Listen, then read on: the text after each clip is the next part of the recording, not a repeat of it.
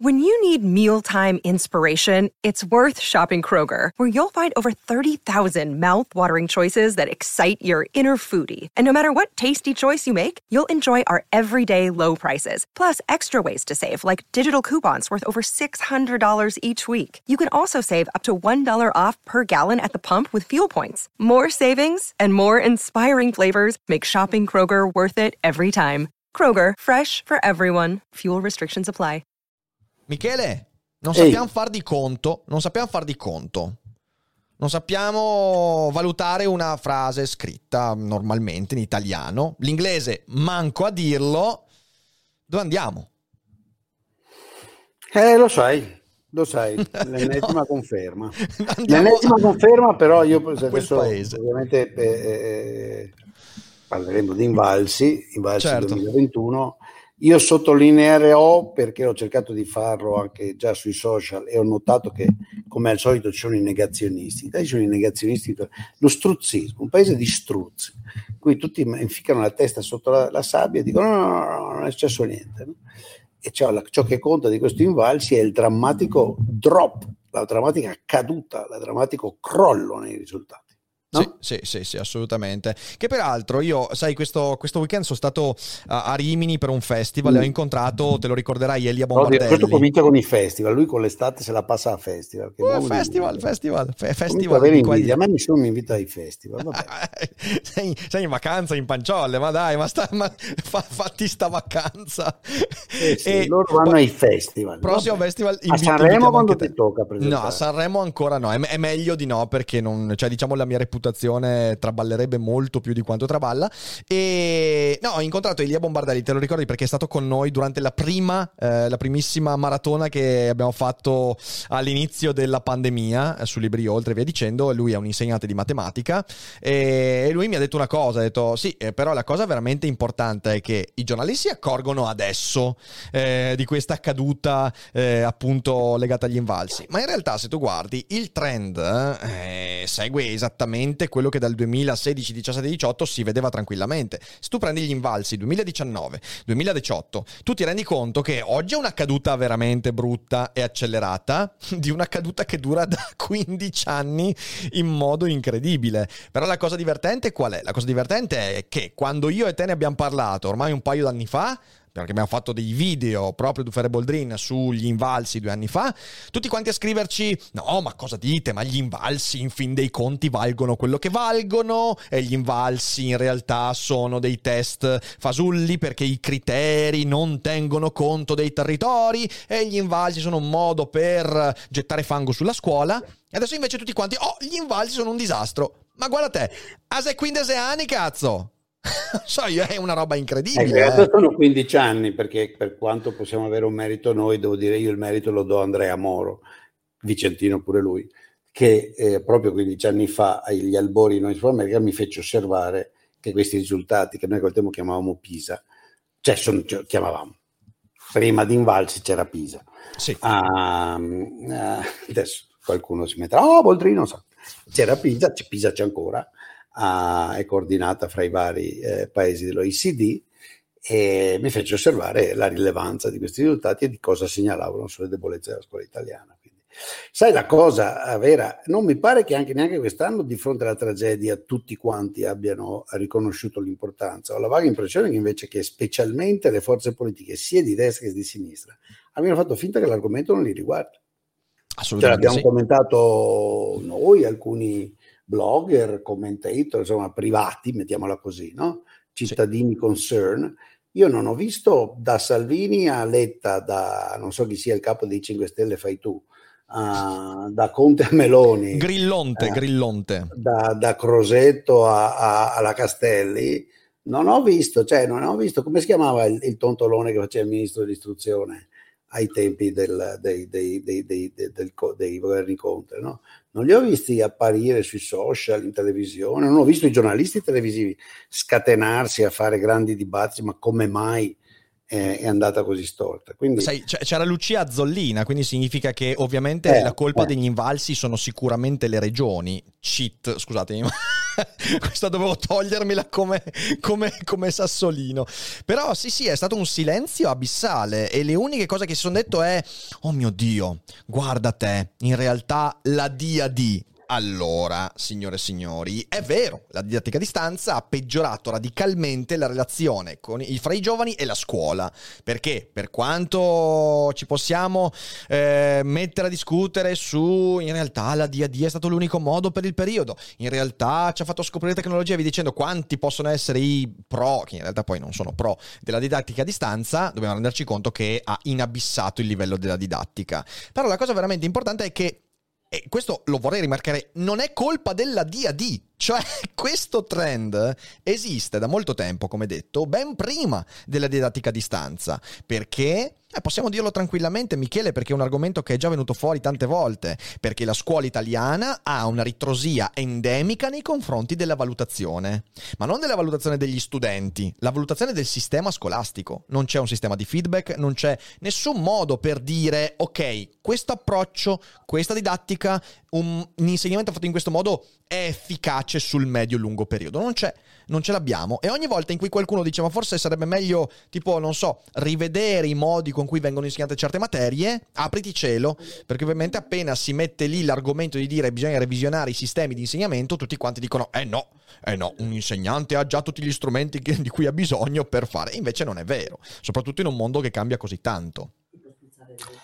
Beh, però, però lasciami che ti dica un paio di cose. Allora, sì. io non... non uh, allora, il trend generale è quello che è e i problemi ci sono. Eh, I vari elementi caratteristici di, di, di, di criticità che escono.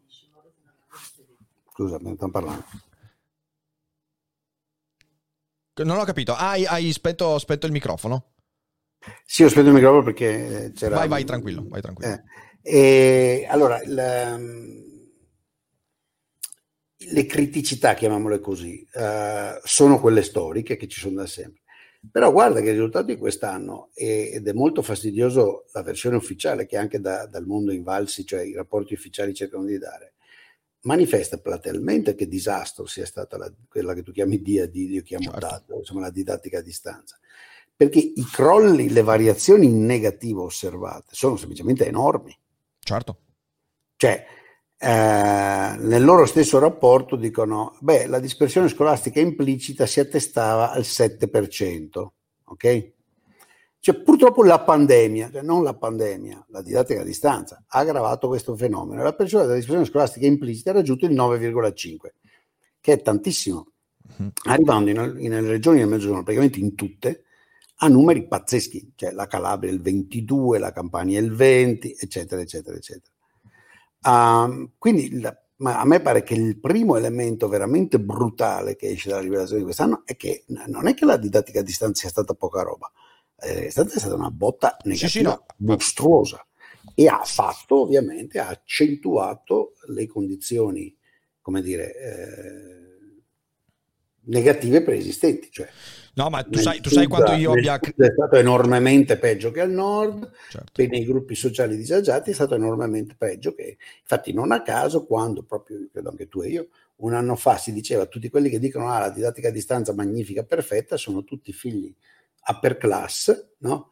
Ah, sì. della, della, della, dell'elite, dove ovviamente il computer è di casa, la connessione è ottima, papà e mamma lo sanno usare, ti seguono, c'è un computer per tutti, c'è la stanza dove stare da solo per utilizzare il computer non devi farlo in cucina con uh, un fratello, una sorella, una mamma e magari una zia che girano, eccetera, eccetera, eccetera, per, cioè per le elite. Per gli altri invece ovviamente fare didattica a distanza da un computer che non c'è, dal telefonino, dal, dal piccolo, uh, come si chiama? Eh, a buon mercato eh, è una tragedia. È una tragedia. No, ma guarda, tu sai quanto, quanto io abbia quest'anno insomma criticato. Io ci ho fatto anche la, la, la, l'intervista con la Zollina in cui gli ho detto: ma, ma, vi rendete conto del disastro che è stato quest'anno, che ha, che ha, eh, che ha enormemente divaricato le disuguaglianze, che va bene combattere solo fin tanto che non sono disuguaglianze prodotte da noi, ovviamente. E, ehm, quello che però io temo è questo: che la DAD rischi di diventare eh, una scusa. Cioè, io perché ho iniziato il discorso puntando l'attenzione su quello che è successo prima? Perché in realtà i problemi della scuola, la DAD li ha amplificati ma non li ha prodotti. Perché in realtà l'approccio nei confronti della scuola era, come dicevamo prima, disastroso già prima. Ti ricordi quando abbiamo fatto eh, quella volta, insomma, era il 2019 che abbiamo fatto Liberi Oltre a Milano, che abbiamo fatto quella conferenza. Sì, sì, sì, Lì i dati no, erano no, già no, Io sono l'ultimo a mettersi a dire che la scuola esatto. italiana va bene. Esatto. Sai, Ora, uh... il rischio dell'ipocrisia, scusa, finisco e poi ti lascio. Cioè, c'è un rischio enorme di ipocrisia politica. Per, perché, per, perché, Letta non dice nulla? Perché Salvini non dice nulla? Perché in realtà dire, dire qualcosa significherebbe dire, ragazzi, sì, eh, cioè, da questa esperienza dobbiamo tirare fuori una riforma della scuola che riformi la scuola. E invece il fatto di dire sotto traccia, lasciandolo dire ai giornalisti, ah, guardate che disastro è successo con la didattica a distanza, che è stata un disastro, significa far pensare alle persone che una volta ritornati a scuola in presenza questi, questi problemi si risolveranno. Alcuni problemi si risolveranno. Gli studenti avranno una relazione con l'insegnante, riusciranno ad essere lì in classe dialogando e facendo esperienza e certamente però in realtà noi da questa cosa qua dovremmo tirare, eh, tirare l- avanti l'idea che è stata la goccia che ha fatto disintegrare il vaso la DAD e che in realtà i problemi strutturali della scuola sono veramente drammatici, senza darci delle scuse. Ecco, questo è per me una cosa importante. Sì, no, io sono d'accordo che tu voglia sottolineare questo aspetto qua per evitare che... Sì, purtroppo ne abbiamo due. Cioè, da un lato abbiamo uh, la conferma che, la, che, il sistema scolastico, ecco, se vuoi, eh, mm. questa cosa mostra anche che il sistema scolastico è fragilissimo. Già andava male, già i risultati erano mediocri, mm-hmm. già uh, le disparità fra le elite, uh, un pezzo di nord, alcune province ben funzionanti, centri città, insomma, eccetera, eccetera, e il resto del paese era drammatico. Poi ci chiede, tutti lì, cioè tutta l'elite a chiedersi, ma non è mica vero, ma io ho la migliore scuola del mondo, ma com'è che c'è questa storia che gli italiani sono ignoranti? Gli italiani sono ignoranti, tesoro, perché l'80% va nelle scuole normali, non vanno nelle scuole dei fighetti o dei fortunati o del centro e quindi l'80% è profondamente ignorante, che crea anche l'antivax e tutto il resto. E, e, quindi questa fragilità enorme, eh, però c'è anche il fatto, e si ricollega all'allarme che abbiamo lanciato prima sulla campagna anti-vax, che questa, questa, le misure prese, capisci? È una quantificazione. Sarà mm-hmm. che io, insomma, la situazione drammatica della scuola, cosa vuoi, la do per scontata da, nel caso mio, da 40 anni, perché ho visto i processi di degenerazione già negli anni 80 mettersi in moto, in realtà anche negli anni 70, perché negli anni 70 che la scolarizzazione è diventata davvero di massa, l'università, la scuola media superiore e non c'è stata ed è iniziato il rifiuto dell'adattamento, quindi si vedevano già allora.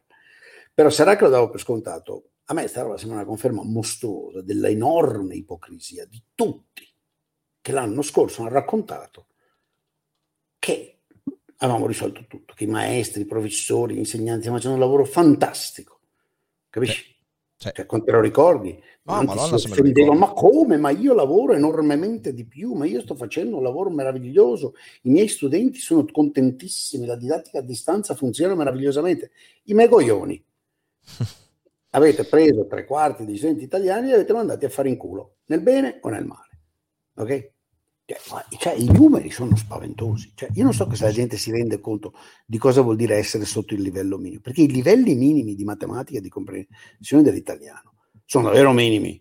Sì, sì, sì, sì. Guarda, ti dico, io ho ricevuto messaggi. Cioè, leggetevi le descrizioni e vuol dire che praticamente non, non sa, le persone che sono sotto il livello minimo italiano non sono in grado di seguire questa conversazione che tu e io stiamo avendo. Certo, certo, certo, certo. Cioè, non sono letteralmente in grado di seguirla. Io ho ricevuto messaggi, visto che ne ho parlato sui social di questa cosa, in preparazione anche della chiacchierata, io ho ricevuto dei messaggi di risposte da persone anche che li hanno fatti quest'anno, e anche di persone che tipo li hanno fatti l'anno scorso e conoscono gente che li ha fatti quest'anno o viceversa, e, e mi hanno detto chiaramente che quest'anno c'è stato un, cioè un, abbassamento di livello perché sapendo la situazione da cui si veniva fuori hanno anche abbassato proprio il livello della, certo. de, de, de, dei criteri, al punto che mi è stato detto c'erano studenti che mh, chiudevano l'esame 45 minuti minuti prima, mezz'ora prima, quindi molto più facili rispetto agli altri anni. Nonostante questo ci troviamo di fronte a dei dati devastanti perché per esempio, mi viene in mente sulla preparazione dell'inglese, ragazzi, al centro-sud 9%. No, tutti, ma nessuno sa niente. 9 cioè, punti percentuali. Good morning, goodbye, ciao ciao. No, ciao ciao non è, non è, inglese.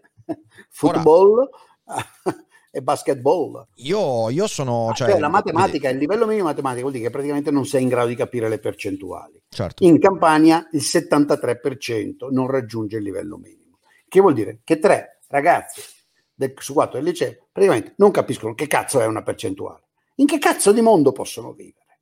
Certo, certo. Si rendono conto questi? Cioè, ma Patrizio Bianchi, qualcuno gli scriva, ma si rende conto cos'ha?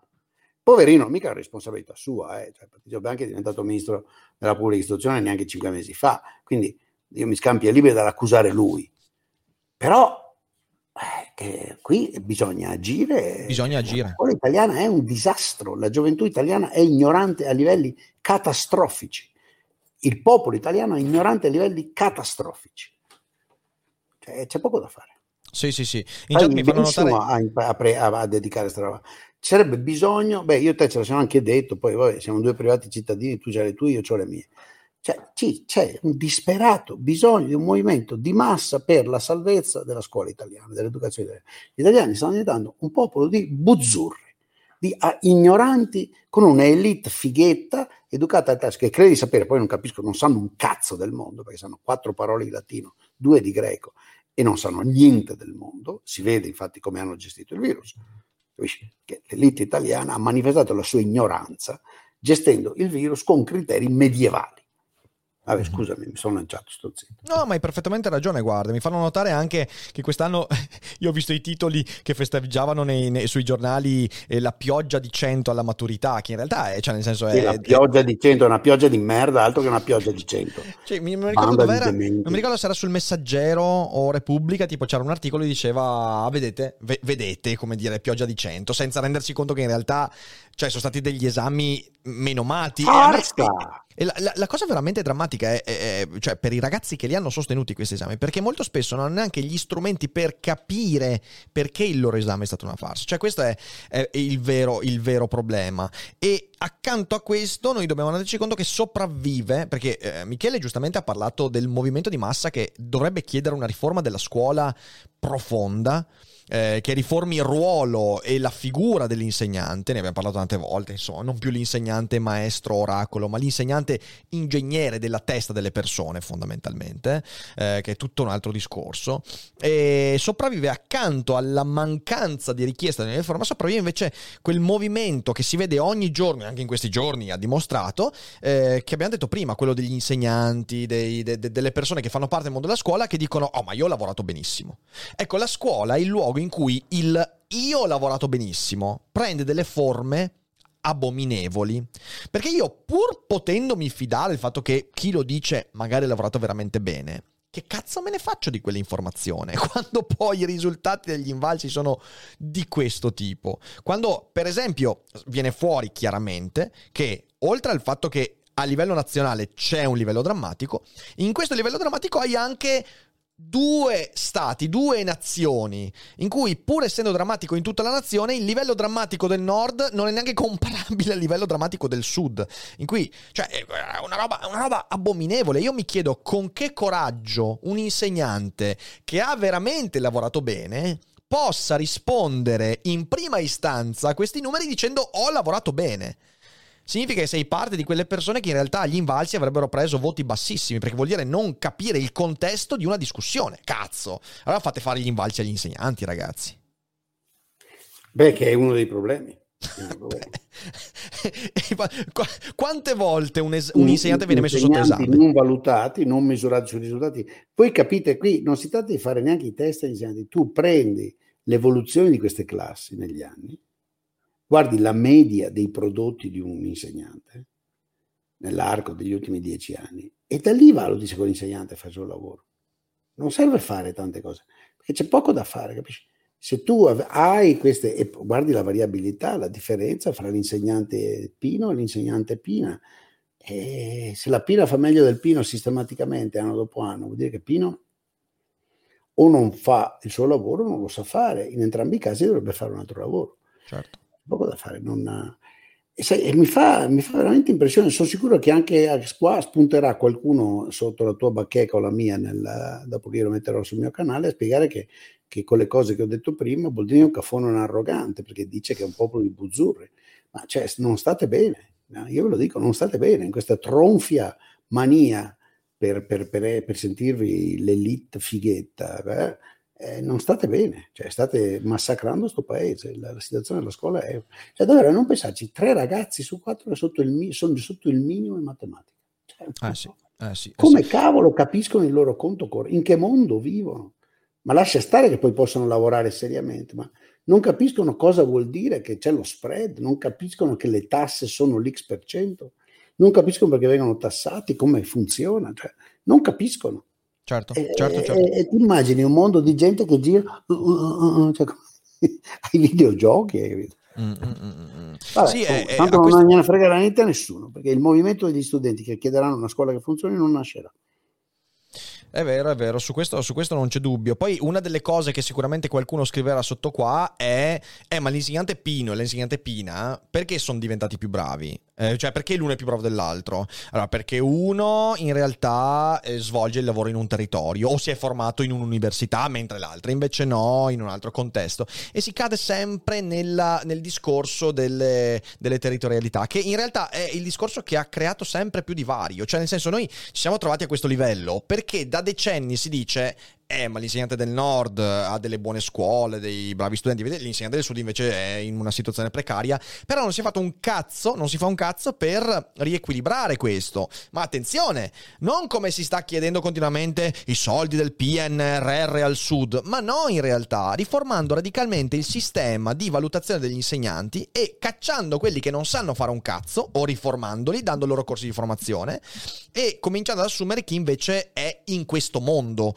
smettendo di valorizzare l'anzianità, l'anzianità dell'insegnamento non vale un piffero, anzi sotto alcuni aspetti in un sistema antivalutativo diventa pure dannosa. Quindi è disastroso questo aspetto qua.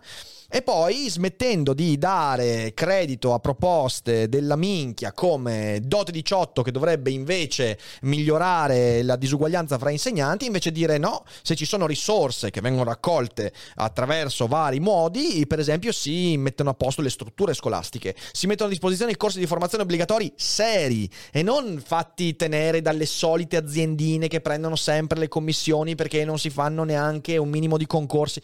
Ragazzi, cioè, nel senso, la scuola va, va veramente rasa al suolo non letteralmente, va rasa al suolo figurativamente o figuratamente, vedete voi. E, e, invece no, e invece no, è tutto quanto sta lì a dire, eh no, bisogna avere una scuola più equa. Ma che cazzo vuol dire una scuola più equa? Sì, poi cosa, cazzo vuol dire? Cosa vuol dire una scuola più equa? Tutti contenti. Infatti devo ricordarmi di farlo perché proprio cioè, ci sono questi che Gli invalsi non vanno bene perché non sono deve, equi. non deve servire per preparare al mercato del lavoro. A cosa diavolo deve servire? cosa deve servire, cazzo? Ma porca so, per imparare a nuotare.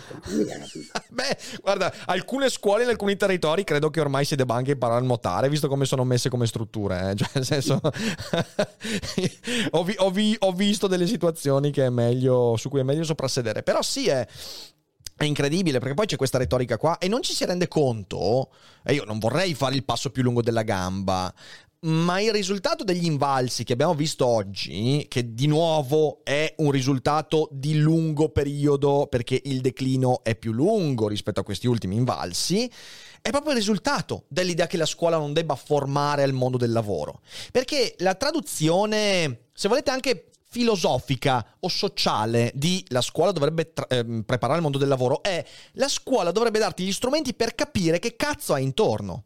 Cioè, entrare nel mondo del lavoro significa, per esempio, come diceva Michele, capire una percentuale, capire come funzionano le tasse, capire come funziona una legge, capire che cos'è il mondo politico che ti sta intorno, capire come si legge una cazzo di busta paga. Cioè, mm, era venuto fuori una, una, un, un, sondaggio qualche un paio d'anni fa che mostrava tipo come il 45% dei lavoratori non, non, solo non sa leggere una busta paga, ma neanche la legge, cioè guarda solo il numerino finale senza chiedersi le detrazioni. È giusto o sbagliato.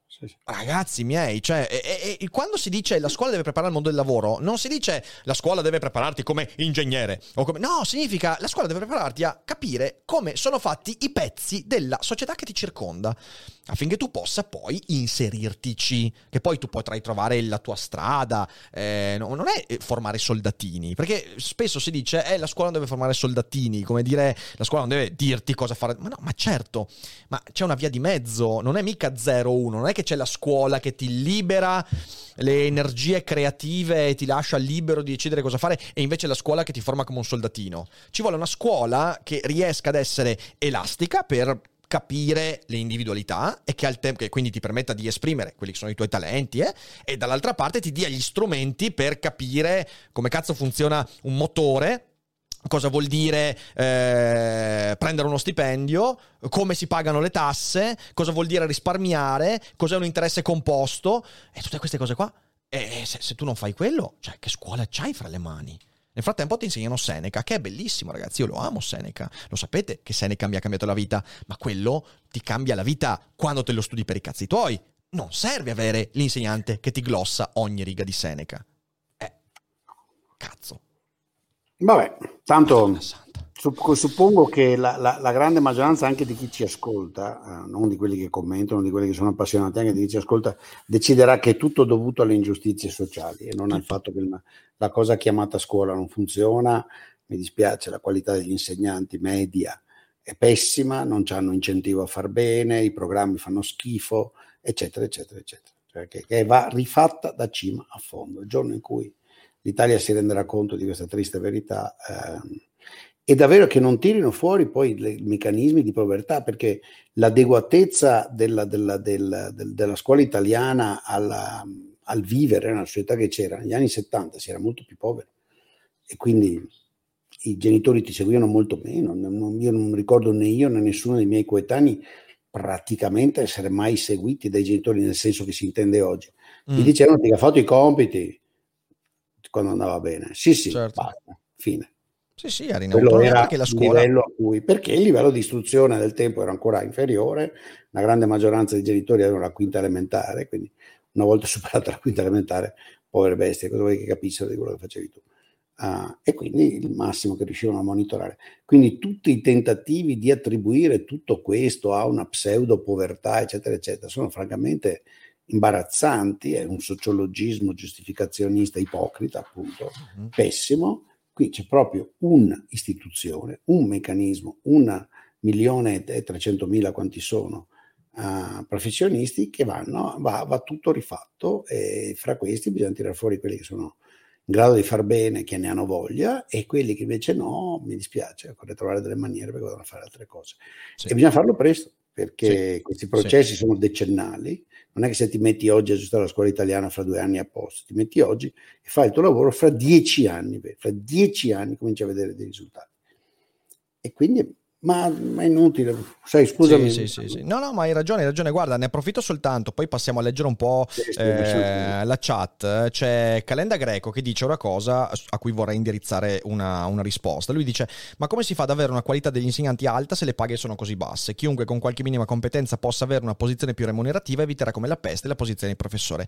Attenzione, questa è una miopia che è parte del sociologismo, giustificazionismo di cui parlava, giustificazionista di cui parlava Michele.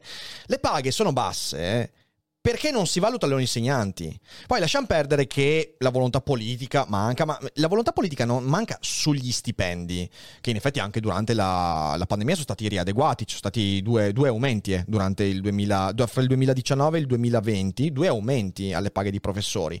Però non è quello il punto. Il punto è che tu non puoi avere delle paghe adeguate se non hai la valutazione delle competenze, perché tu stai mettendo il carro davanti ai buoi. Tu mi stai dicendo, se io aumento gli stipendi, in che modo? Orizzontalmente? Di nuovo, sugli scatti di anzianità, che è una puttanata di livelli stratosferici? Se io faccio questo scatto di stipendio per tutti quanti, orizzontalmente, eh, le competenze comunque non entreranno, perché le competenze, sai quando entrano nel mondo del lavoro? Quando vengono valutate. Perché se tu vuoi premiare le competenze, devi avere un sistema di incentivi che valuta le competenze e va a disincentivare le incompetenze. Ed è questo che manca nella scuola. E se tu adesso prova, prova a fare un bel discorso con un po' di insegnanti a dire ragazzi, ma voi siete disposti a far valutare il vostro grado di insegnamento e di avere premi incentivi economici. Quando i risultati sono buoni, risultati ovviamente dei, dei, dei, degli studenti, per esempio nei test invalsi, e avere disincentivi quando invece l'insegnamento è di scarsa qualità, prova a vedere quanti ti diranno sì, facciamola questa cosa. No, non c'è la volontà perché purtroppo l'insegnante in Italia, e anche qua non voglio generalizzare, non voglio dire che sono tutti così, ma generalmente, culturalmente l'insegnante in Italia è il dipendente pubblico con la D maiuscola, cioè uno che magari si è fatto un mazzo tanto per fare il concorso, entrare in graduatoria, si è fatto sei anni di supplenze e di qua e di là, e poi quando trova il suo posto fisso non muove più il culo e se gli dici io cerco di valutare le tue competenze e i risultati del tuo insegnamento ti dirà sempre no. No, perché adesso sono qua e quindi i miei scatti di carriera li avrò con, con anzianità. Se non cambia il corpo docenti in questo atteggiamento culturale, chi cazzo la fa la rivoluzione culturale nella scuola? Se non sono gli insegnanti a dire noi siamo bravi, valutate in base ai risultati. Il risultato sarà stipendi bassi, orizzontali, i premi saranno soltanto per anzianità, che è la morte di qualsiasi insegnamento di qualità, e gli invalsi saranno disastrosi. DAD o non DAD. E poi la DAD peggiora e distrugge e smacella. Però, però alla base c'è un marciume, altro che il marcio in Danimarca, cioè il marcio nella scuola italiana, porca miseria. Però, vabbè, eh, cosa vuoi? Finché non arriva, io, Michele dice giustamente deve partire il movimento di riforma, deve partire dagli studenti. Sì, deve partire anche dagli insegnanti. Deve partire, devo, devono esserci insegnanti che cominciano a dire di no a questo sistema giustificazionista in cui i paraculi che non hanno mai imparato nulla dai 27 anni in poi hanno gli stipendi in crescita in base ad anzianità. È una roba inaccettabile questa. Quindi insegnanti bravi e di qualità siete voi che dovete, secondo me, cominciare a dire no, no, così la scuola non va bene. Questo è, questo è. Com'è, cos'è, cos'è, cos'è, cos'è, che si dice sempre? Un bravo studente è quello che vuole farsi valutare. Ah, guarda, questo, questo degli insegnanti, io capisco, questi insegnanti proprio non è lì proprio la questione dei soldi è fondamentale. Io tra l'altro ho avuto, per esperienza, eh, una sorella, eh, ho tre sorelle e tutte e tre hanno fatto in una maniera o l'altra gli insegnanti. E conoscendole, non perché sono mie, mie sorelle, vedendo, eh, sono sicuro che l'hanno fatto con grande attenzione. Loro uh-huh. stesse sono perfettamente e tutte le volte in cui hanno cambiato idea negli anni sul ruolo del sindacato, dei loro colleghi, negli ultimi 10, 15 anni, 20 anni, eh, sono assolutamente su posizioni non dissimili da quelle che, che stai esprimendo tu. Però ti dicono anche, Michele, cosa vuoi che faccia? A, se mi metto a, fa, a, proporre quelle cose lì, vivo, vivo una vita d'inferno. Ti distruggono. E, e ti distruggono. Sì, sì. E, non ho, e, non ho, nessuna compensazione economica. È proprio lì il giochetto, cioè o il, quel lato lì, cioè se vuoi toccare gli insegnanti deve venire dal potere politico. Certo, certo, certo. Deve sì, sì, questo assolutamente, questo assolutamente. Perché non c'è un reward immediato. Da parte dei giovani può esserci un reward immediato, perché Cristo Dio è la vostra scuola, cioè è il vostro futuro. Quindi uh, che ve la facciano un po' meglio cambia la vostra vita. Quindi se protestate a 15 e riuscite a ottenere un'università migliore a 20 o a 19 già ci avete guadagnato qualcosa. Però sì, è, sì, diventato, sì, è, diventata una questione in cui o c'è un atto di imperio dell'imperatore che prende il problema a cuore o, o dall'interno del sistema sembra mancare completamente alcuna, uh, alcuna capacità reattiva. No. È così, è così. Boh. Staremo, staremo, a vedere, staremo a vedere. Allora, intanto io ne approfitto, prima di, di, di, passare alle domande, ne approfitto un secondo per dire due cose. Allora, la prima veloce è che questa è l'ultima puntata di Dufare Boldrin della stagione, perché poi nelle prossime due settimane sarà praticamente impossibile coordinarci e quindi poi Dufare Boldrin ritorna a settembre. Eh, se insomma Michele avrà ancora voglia di portare avanti questa, questa, questa cosa, questa, questo, questo dialogo indefesso che dici? Abbiamo voglia, Michele, di portarlo avanti? Microfono, eh, eh, microfono. So che non vuoi farti sentire perché in realtà mi stai dicendo che no, non hai voglia. Non ti sento. avevo, avevo chiuso. Ho detto sì, io credo di sì, credo che magari dovendo cambiare, dovendo cercare anche di, possiamo provare nei due mesi che abbiamo di inventarci Qualche ospite, qualche ospite, dai, vediamo. Qualche vediamo. ospite, qualcosa di diverso, delle modalità diverse. Sì, eh, sì, è vero, è vero, è vero. Bonus. È vero, dai. Allora ci riflettiamo durante il mese di pausa.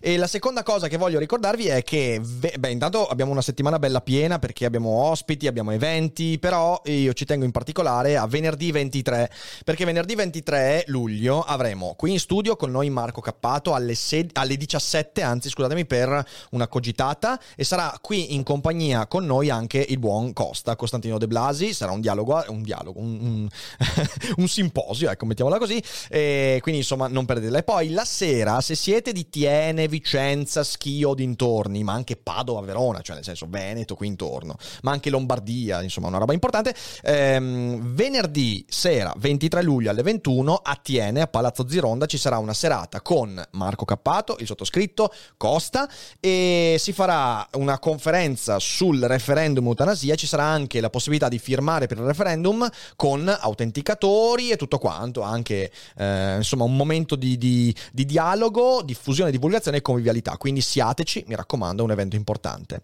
E direi che con questo è tutto. Quindi io ringrazio Michele non solo per questa puntata, ma per tutti i dialoghi di questa stagione che sono stati veramente interessanti. Quindi grazie come sempre Michele per... Uh, per beh, cioè, cosa vuoi? Eh, se, se, dura questa cosa è perché mi arricchisce, quindi, quindi bene così.